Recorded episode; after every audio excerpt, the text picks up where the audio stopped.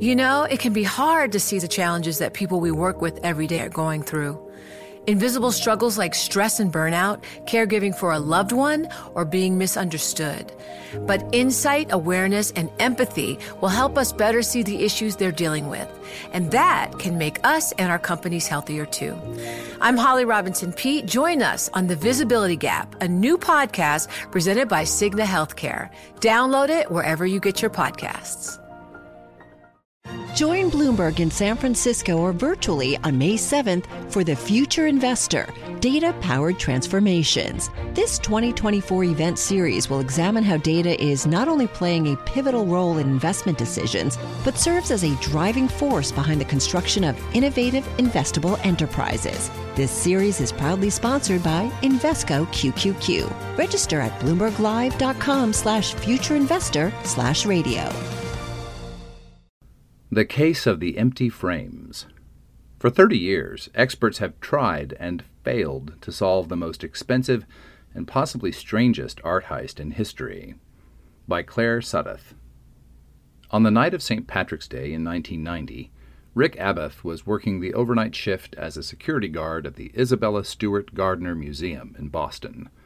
While the rest of the city drank and partied and drank some more, he and another guard, Randy Hestand, took turns patrolling the empty rooms of what had once been the ostentatious home of a Victorian era socialite who was really into art.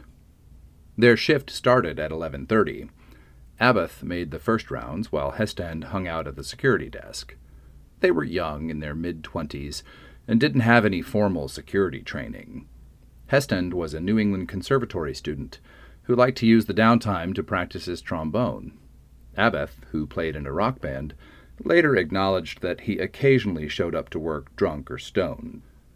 He had a scruffy beard and long brown hair that fell in a mess of Weird Al ringlets, and on this particular night he arrived wearing bright red pants and a tie dyed t shirt under his unbuttoned security shirt. The Gardner Museum didn't have security cameras in its galleries, just motion detectors that recorded Abath's movement as he made his rounds. At one point, an alarm on the fourth floor went off, but when Abath checked, nothing seemed to be amiss. He finished his tour of the museum around 1 a.m., then switched places at the security desk with Hestand, who went off on his turn to patrol. Abath was still relaxing behind the desk at 1:24 a.m. when two Boston police officers approached a side entrance and asked to be let in. I could see that they had hats, coats, badges, he said in a 2013 interview with a Boston Globe reporter. So I buzzed them in. Abath didn't respond to emails, Facebook messages, or letters asking for an interview for this story. The officers explained that they'd received reports of a disturbance and needed to ask the guards some questions. Randy, will you please come to the desk? Abath radioed to Hestand, who quickly returned. That's when things got weird. The cops asked Abath for his ID. Then they said they had a warrant for his arrest. They asked him to step out from behind the security desk, taking him away from a panic button installed near it, and to stand against a wall. Then they handcuffed him. I'm just standing there with my jaw open, going, Wow, what's going on? What did Rick do?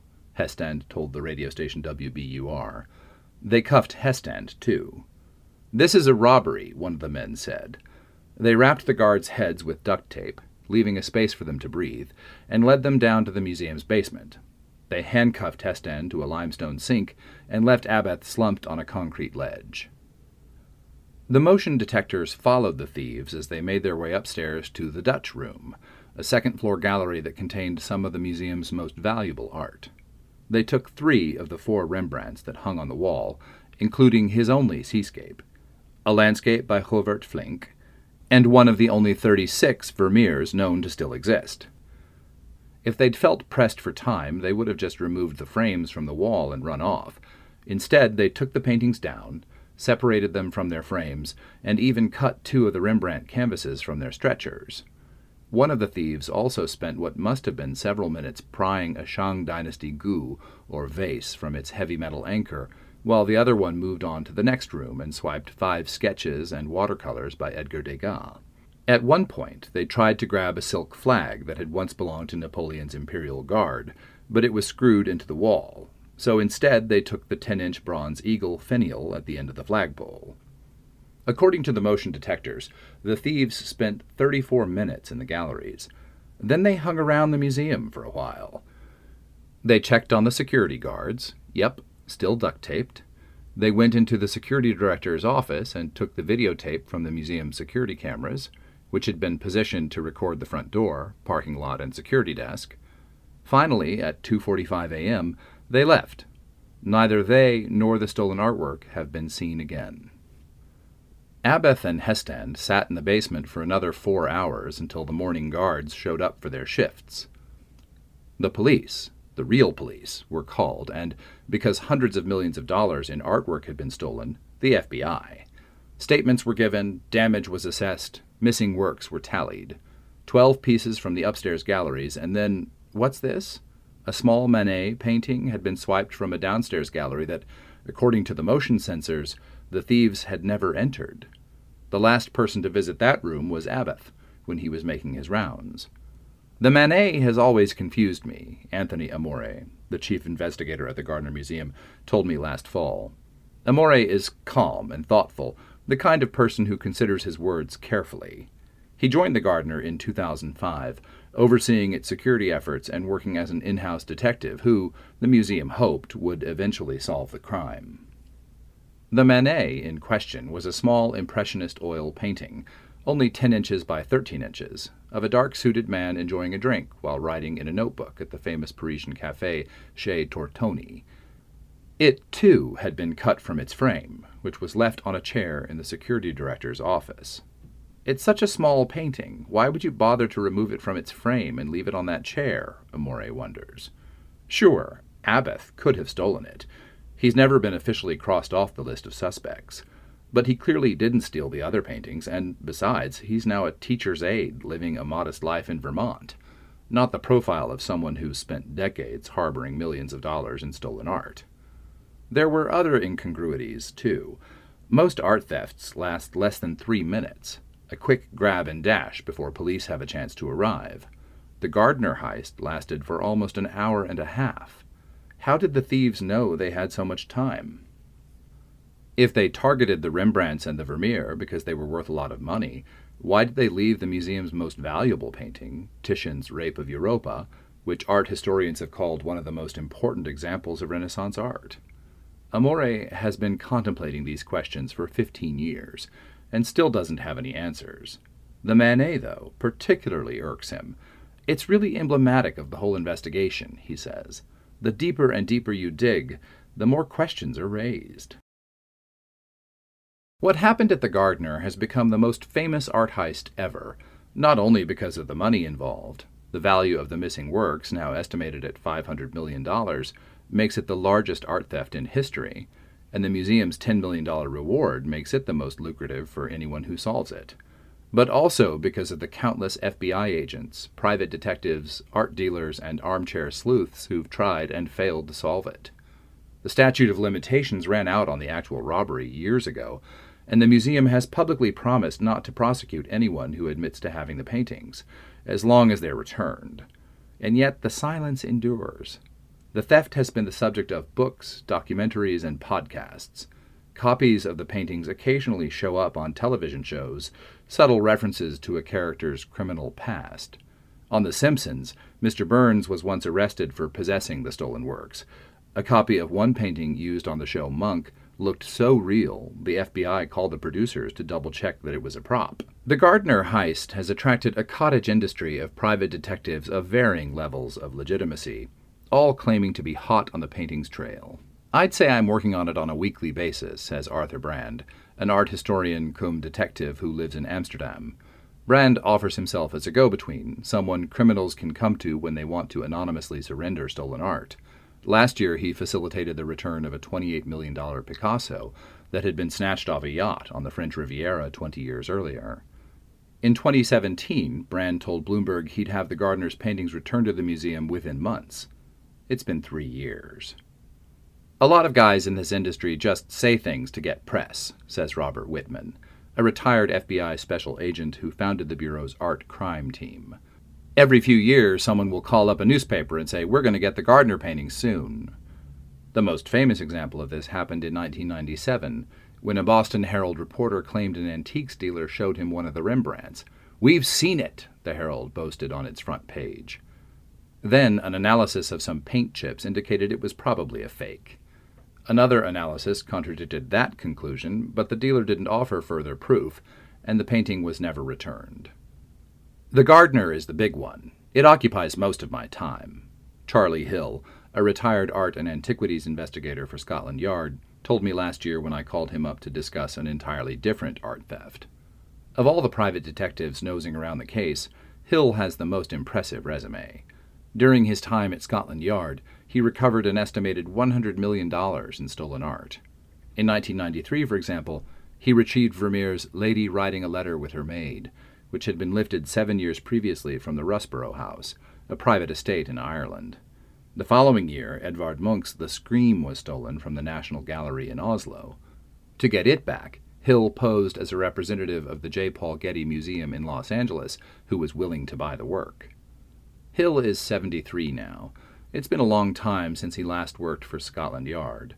These days he mostly putzes around his garden, getting bored and fat. But he still investigates the occasional theft. For the past few years he's been working on the Gardner case.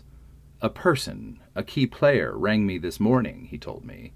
I hope to see him straight away. The Gardner Museum and the 16,000 paintings, sculptures, and ceramics that make up its collection are the doing of one woman. Isabella Stewart Gardner inherited her wealth from her father, a linen merchant who died in 1891. She and her husband, Jack Gardner, a Boston merchant whose family had also amassed a sizable fortune, used her inheritance to buy art. They traveled frequently to Europe, returning with sculptures, ancient Roman vases, and sometimes a Rembrandt or two.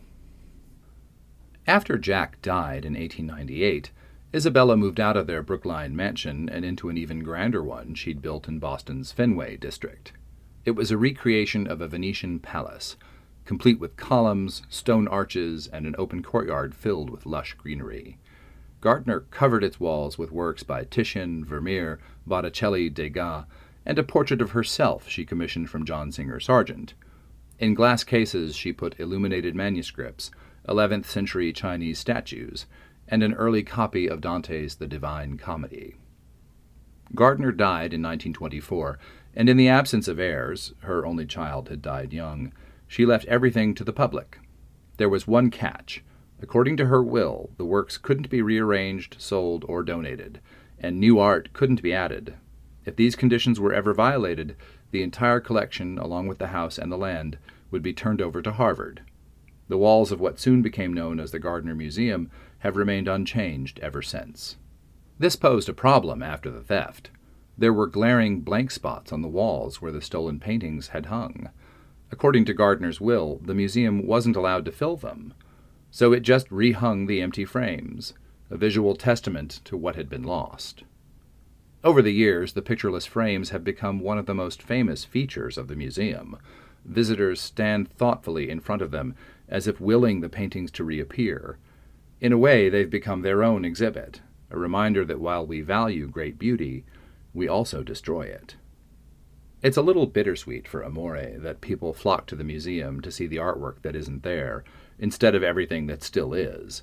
I understand it, it's an unbelievable mystery, he says.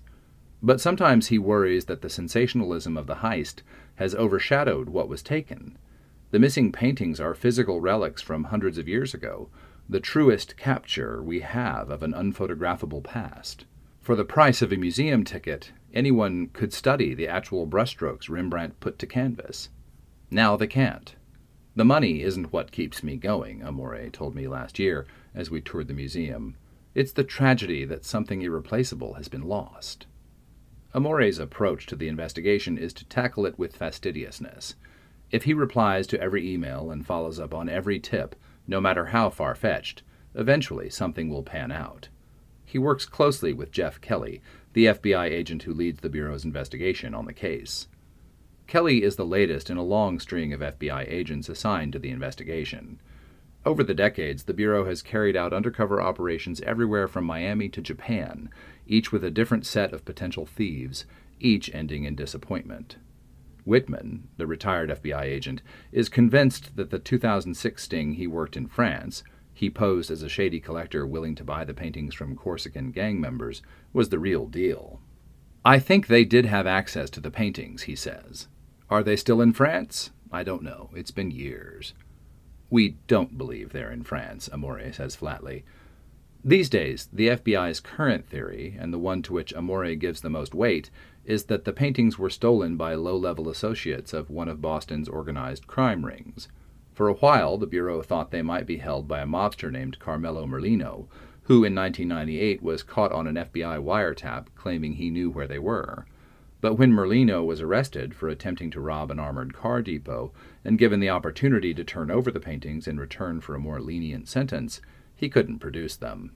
He was sentenced to 47 years in prison, where he died in 2005.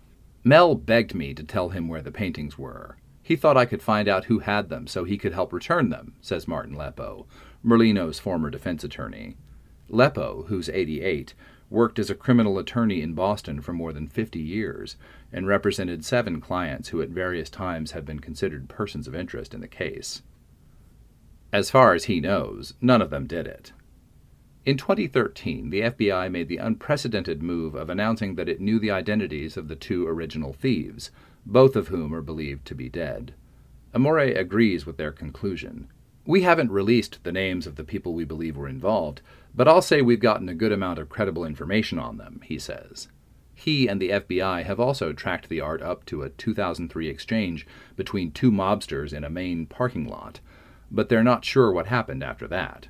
The assumption is that the paintings are still somewhere in New England. This whole thing has been utter insanity, Leppo says. Nobody knows who did it or where the stuff is. Oh, they're in Ireland, Hill says. He tells me this casually, confidently, as if there couldn't possibly be another explanation. Anthony Amore knows my thoughts, Hill says. He always says, Charlie, you're wrong. Amore is more measured in his response.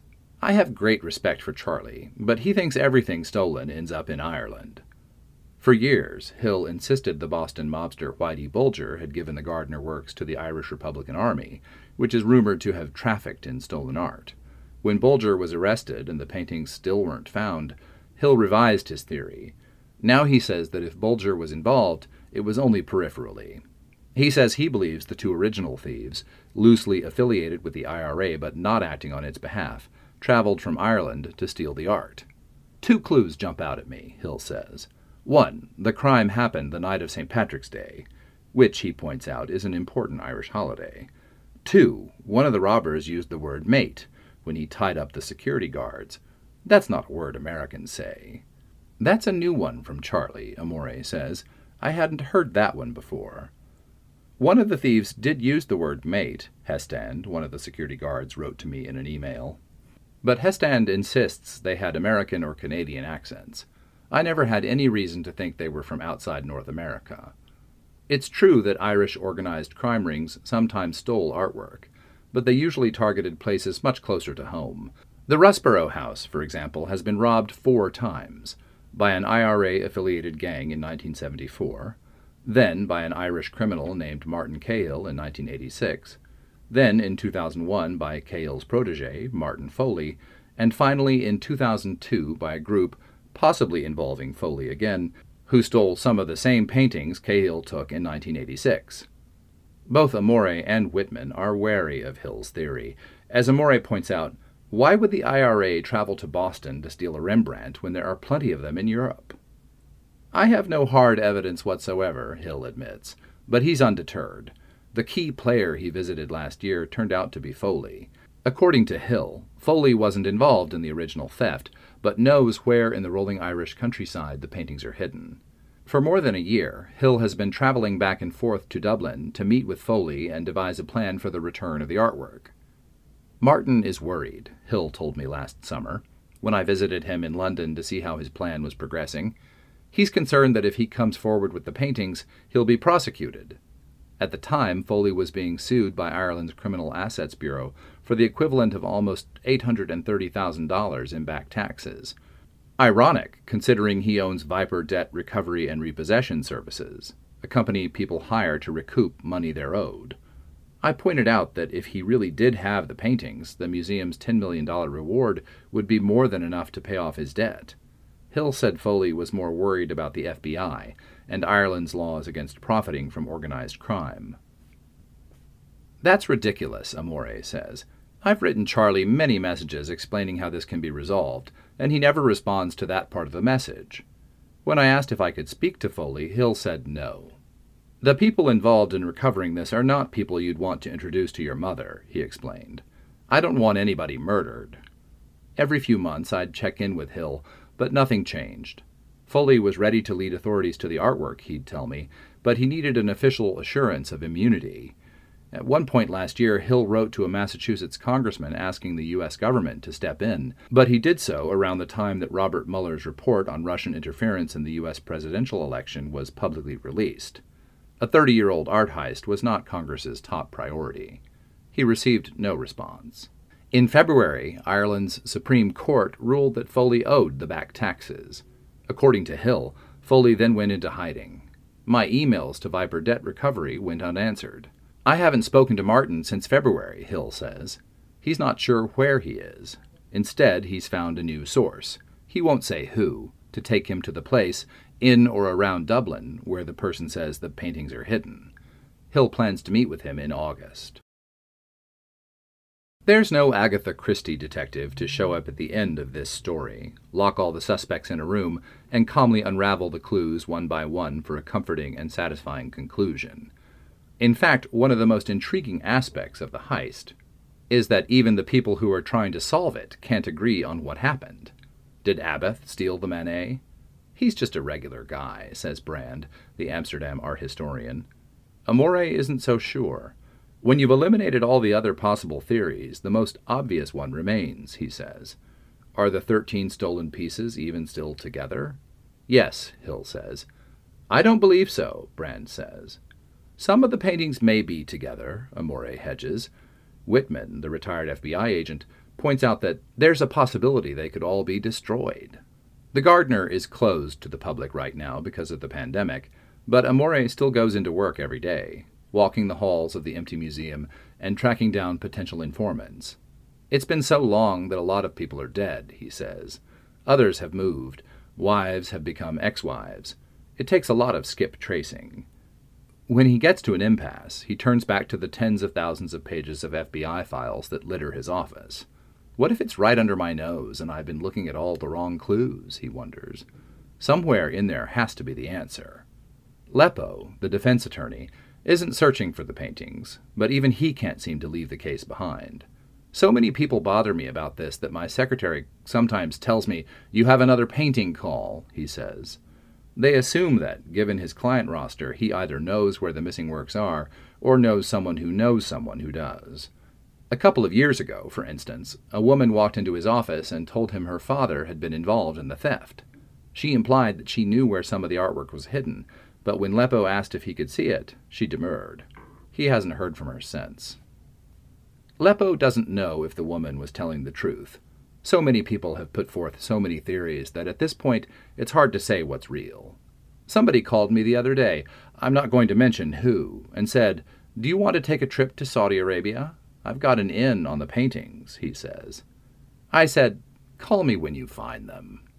Join Bloomberg in San Francisco or virtually on May 7th for the Future Investor Data Powered Transformations. This 2024 event series will examine how data is not only playing a pivotal role in investment decisions, but serves as a driving force behind the construction of innovative, investable enterprises. This series is proudly sponsored by Invesco QQQ. Register at bloomberglive.com slash futureinvestor slash radio.